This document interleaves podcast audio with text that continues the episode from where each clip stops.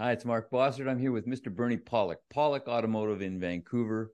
Vancouver's best auto service experience, 25 times voted best auto repair in Vancouver as voted by their customers. And we're talking cars. How are you doing, Bernie? Doing very well. So today we're talking about a 2009 VW Rabbit. What was going on with this vehicle? So this vehicle came to our shop. The owner had some concerns. The vehicle had died while they were driving it on a couple of occasions. The vehicle sometimes wouldn't start.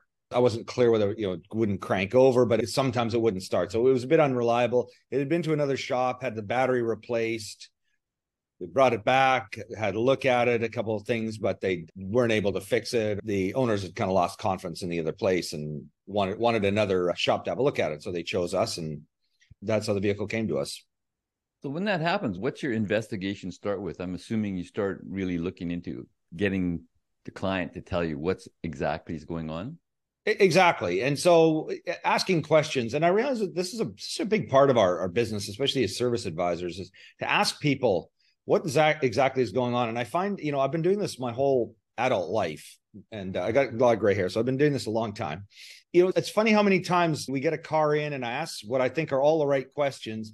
And then the technicians look at it or say even myself it's it's like oh i should have asked that question because i didn't actually ask all the right questions. So it's amazing how much there is but uh, you know we really ask the questions of how does it happen? When does it happen? And, and if you're watching this podcast if you're taking your vehicle into a shop just think about all those things. When does the issue happen? Is it hot? Is it cold? Is the weather raining or is it sunny? Is it in the summertime wintertime? You know just all sorts of whatever you can think of when i turn right or left or fast or slow or you know, go over a bump, anything that affects it is really useful information. So I asked, you know, the questions of you know, when does it happen? How does it happen? I got sort of a pretty good idea. And, and the owner had also told me that at one occasion when it wouldn't start, someone had a little mini plug-in code scanner and they'd scanned it and there was a code, I think it was a P0322.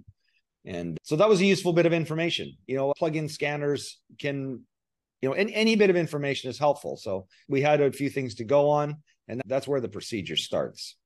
So what sort of testing and diagnosis did you do then?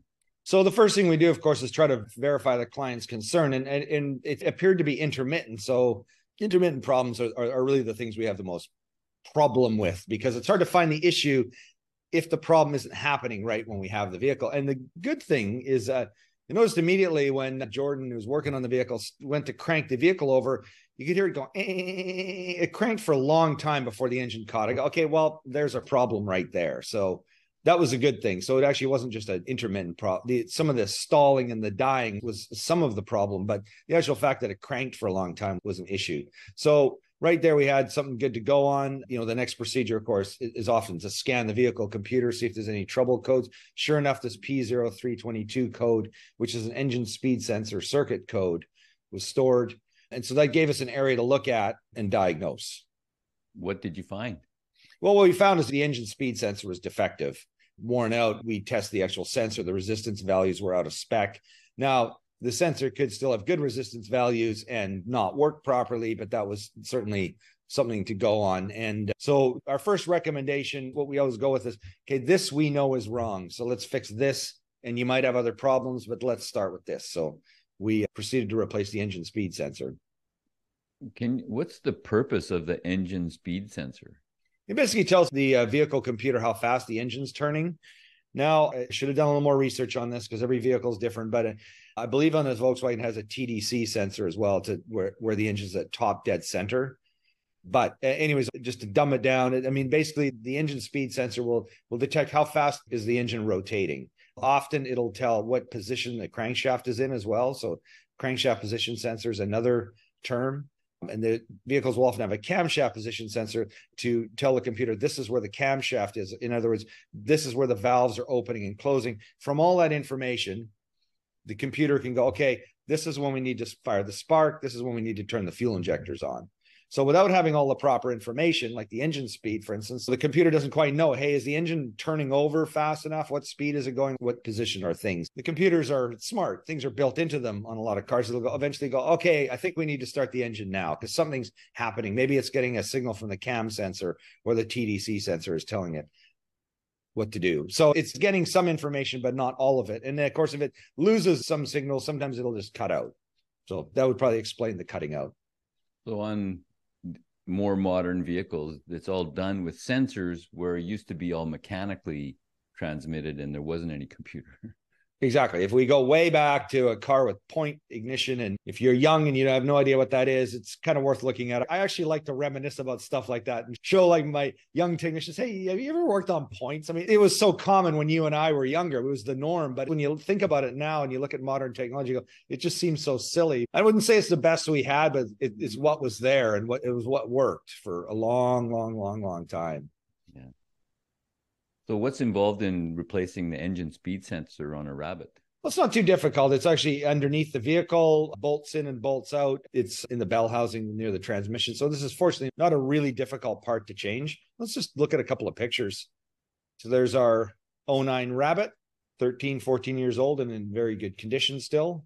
There's a view of the uh, old engine speed sensor. So this is the uh, section here that bolts into the bell housing area. And then there's a long wire that loops around underneath and this connects up to the uh, engine wiring harness.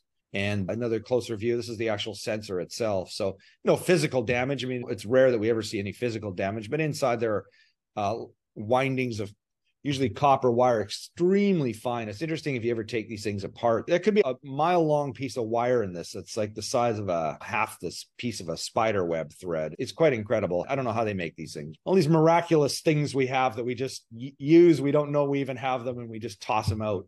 But nonetheless, that's kind of a view of it. I don't have a picture of where, where it's located, but it's at the bottom of the engine. So, how did the car work after you replaced that part? Perfect. Started immediately. So, was quite gratifying, you know, of a repair because you know whenever I talk with a client, we go, well, we don't really know what it's going to be, and I was kind of leaning more towards because the other shop had replaced the battery, and it seemed like the issue was more of a a battery or a power issue, and, and it's nice having something where yeah, we found the issue right away. These are the best things to find because we could see it, test it, and repair it and and know that it's done and fixed. It's not like oh, it, you know, it stalls once a week uh, out in the road. We're going well let's try this thing. And of course, then you wait for a week and it's like, yeah, it worked or it didn't work. Would you care to speculate on why the other shop changed the battery when that really didn't have anything to do with the problem? Well, my first thought is maybe the battery was actually weak and dead you know, and that was a problem that existed with the vehicle. It might be that on the evidence and information that they had, that that's what they thought was the thing to replace. And this this was actually a few months ago too. It wasn't like it was done last week. So it, this problem had been going on for a while. So that's what I would say. Without knowing, I, I couldn't say. But you know, batteries do go bad, and having a good one is important. Why, of course, they didn't solve the other parts of it, I don't know. Yeah, maybe replacing the battery fixed the starting issue temporarily for instance. Exactly. And there may have been two problems. Or the battery was a problem at the time and fixed that. And then this other problem crept up sort of shortly right after that. And it's like, well, I have a problem, so it must be the same thing. Cars are exceptionally complicated pieces of machinery. So it's like it, you don't know things, and almost nobody does. Even I learn. And sometimes I go, I don't know how that works. I got to learn it, but have the basic understand. You know, they're complicated machines, so it's easy to kind of assume one thing and is causing another thing.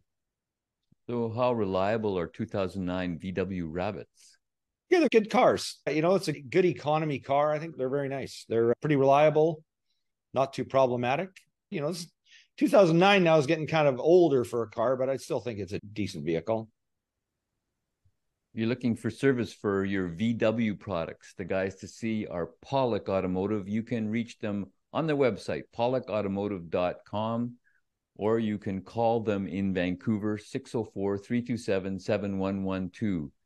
Uh, you can also check out the website as far as lots and lots of videos on there, all makes and models and types of repairs. We've been doing this for 10 years.